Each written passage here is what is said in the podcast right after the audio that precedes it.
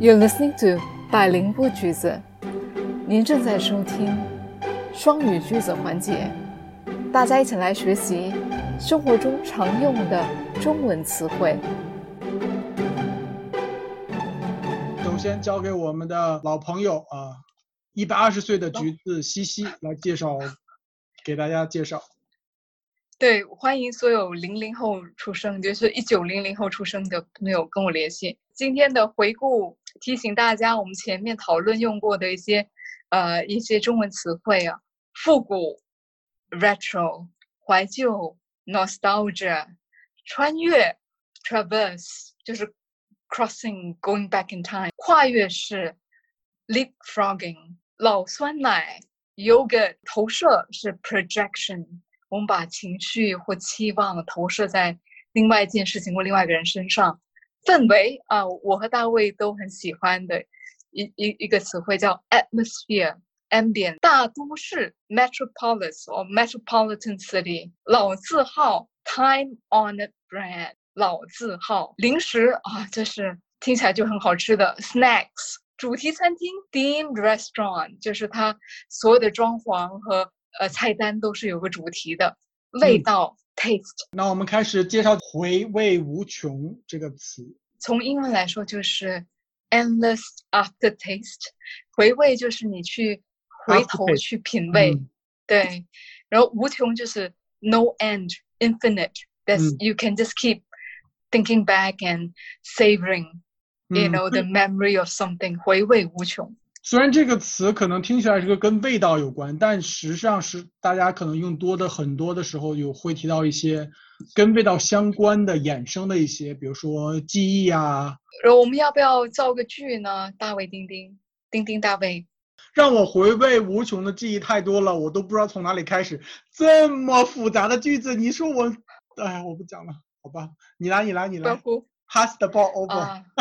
想起。在旅居北京的那段日子，每天到北京胡同里的工作室上班，我就会觉得是回味无穷。我我觉得应该用记忆犹新，回味无穷，可以了，让你 pass。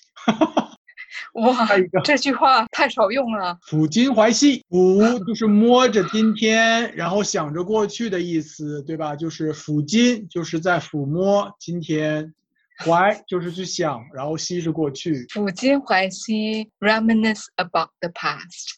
下一个，五味俱全。五味俱全就是 all flavors and tastes。比如说我们一起去哪里出了一道菜，或者我们自己自己做了一道菜，哇，这个做的真是不错，五味俱全，各种味道都有。味道可能一般就是有五个吧，就是我们舌头上可以，所以说这是五味都全，就是五味是什么？酸甜苦辣。咸还是什么？辣辣不是味道，嗯，酸甜苦咸苦咸酸。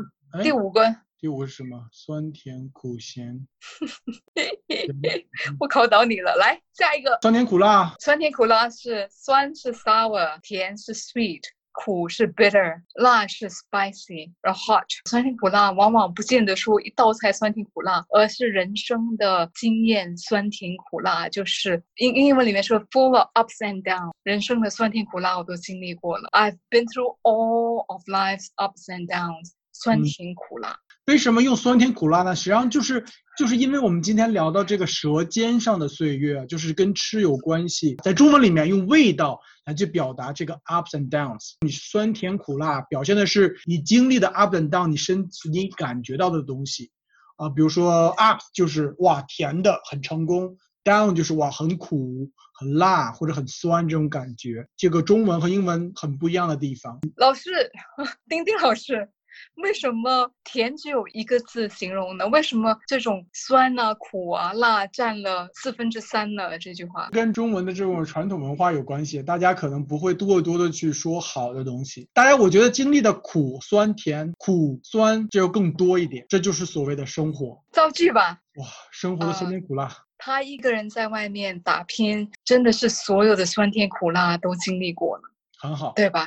就像你和我，这个是刚才你提到的一个词啊，我觉得是你应该用到的，就是记忆犹新。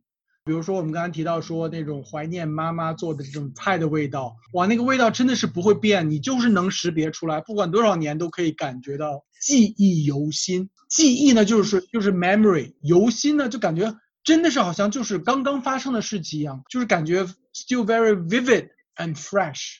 啊，英文记来 pass 给我们。我们的一幺二零西西，嗯，谢谢哈，七九八，我觉得好像我是什么基地，什么什么工厂，幺二零工厂，记忆犹新，我们就说是 memories are still fresh，也可以说 memories are still vivid。回想到在北京工作的时候，每天在胡同里的工作室上班，真的是记忆犹新呐。快餐这个行业进入中国没有那么多年，快餐呢就是我们的 fast food。在中国的话，小吃快餐是一个常用的词汇，速成的、很快的，你点餐之后五分钟就套餐已经准备好了，叫快餐。实际上这个词相对来说是一个外来词了，以前是没有存在的，对吧？所以你可以看到这个翻译过来，fast 就是快，food 就是餐。那那这个呢是我们品牌的翻译，那这个应该会比较熟悉，我们的 Kentucky Fried Chicken。就是肯德基鸡，这个鸡是基础的鸡哦，不是小公鸡的鸡喽。对，肯德基它其实是一个音译了，然后鸡呢也是鸡肉的谐音，就是肯德基。然后这就是 Kentucky 的，它那个 Fried Chicken 根本就没有弄过来，实际上品牌了，这个国外的品牌到中国选这个名字很重要，因为有些这个这个名字一一一定终身的这种感觉，比如像 LinkedIn 啊、领英啊，然后。Google 啊，谷歌啊，Microsoft 微软啊，这个东西，这个名字都是已经经历了至少几十年的这个洗礼。OK，这个词，麦当劳 （McDonald's） 最早进入大陆的一两个快餐连锁店。我记得我们在我们所谓的封城期间 （lockdown 期间），线上有些朋友别的美食吃不到没关系，可是吃不到麦当劳就世界末日了。有一阵子，因为在麦当劳出现一两个确诊的这个案例吧，他们就把所有的店都关了一段时间。晴天霹雳，挺好玩。麦当劳很重要。说到麦当劳是个经典的这种品牌的这种翻译。说到翻译，我记得之前因为有一家中国公司把中国的麦当劳收购了，然后他们就提出一个想法，说要换名。然后你猜他换什么名字？不知道。金拱门，金就是 go，拱门就是那个。那个，他那个 logo logo 有点像那个两个金拱门吗？结果没有人接受，就金拱门。好消息，橘子播客上线各大播客平台啦！快来关注我们，为我们点赞吧。If you haven't yet, please make sure to subscribe to us wherever you get your podcasts.